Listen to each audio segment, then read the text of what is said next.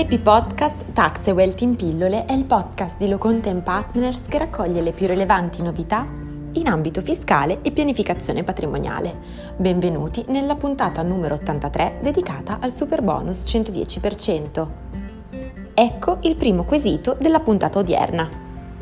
Si richiede di confermare i seguenti aspetti le Ollus hanno diritto ad usufruire del super bonus in relazione a lavori trainanti e trainati eseguiti su immobili di qualsiasi tipo, destinazione e numero, sia sulle singole unità immobiliari componenti un edificio, anche interamente posseduto, sia sulle parti comuni, intendendosi per tali nella fattispecie le parti comuni alle varie unità.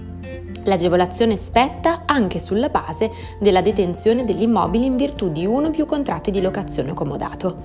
L'agevolazione spetta anche in relazione a singole unità immobiliari facenti parte dell'edificio, ovvero a parti di esse eventualmente concesse in sublocazione o comodato a terzi soggetti. La circolare ministeriale 32-2020 ha chiarito che per le Ollus non è prevista alcuna limitazione espressa relativamente alla tipologia di immobili e di conseguenza il beneficio spetta per tutti gli interventi agevolabili, indipendentemente dalla categoria catastale, dalla destinazione dell'immobile oggetto degli interventi medesimi, ferma restando la necessità che gli interventi ammessi al superbonus siano effettuati sull'intero edificio o sulle unità immobiliari. Inoltre, per tali soggetti non opera la limitazione in ordine agli interventi realizzati sugli immobili residenziali, né quella relativa alla possibilità di fruire del superbonus, limitatamente a due unità immobiliari.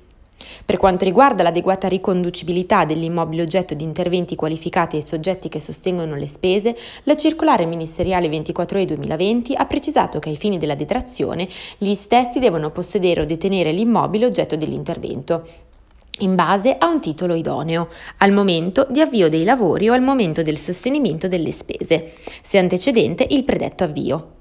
In particolare, i soggetti beneficiari devono possedere l'immobile in qualità di proprietario, nudo proprietario o di titolare di altro diritto reale di godimento, usufrutto, uso abitazione o superficie, ovvero detenere l'immobile in base ad un contratto di locazione anche finanziaria o di comodato regolarmente registrato ed essere in possesso del consenso all'esecuzione dei lavori da parte del proprietario.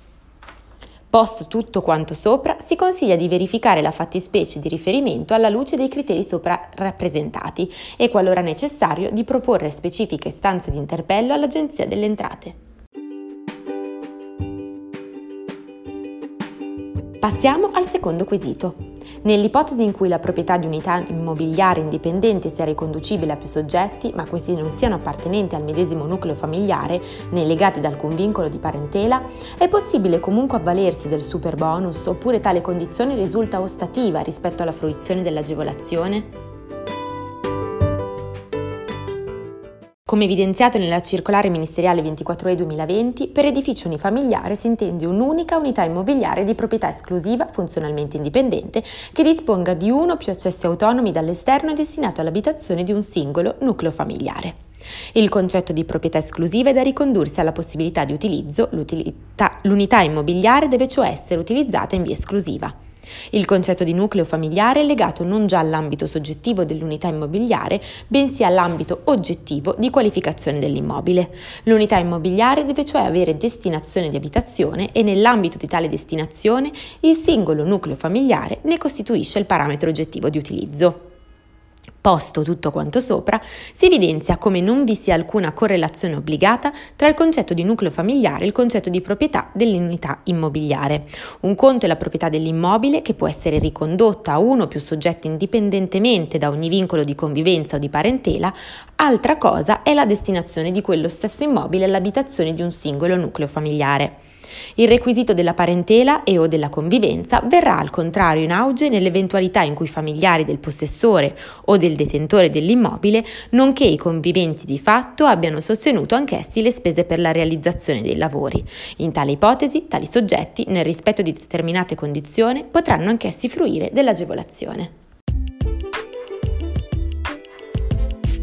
Bene, la puntata odierna termina qui. Vi aspettiamo venerdì sempre alla stessa ora con nuova puntata della rubrica Art Advisory.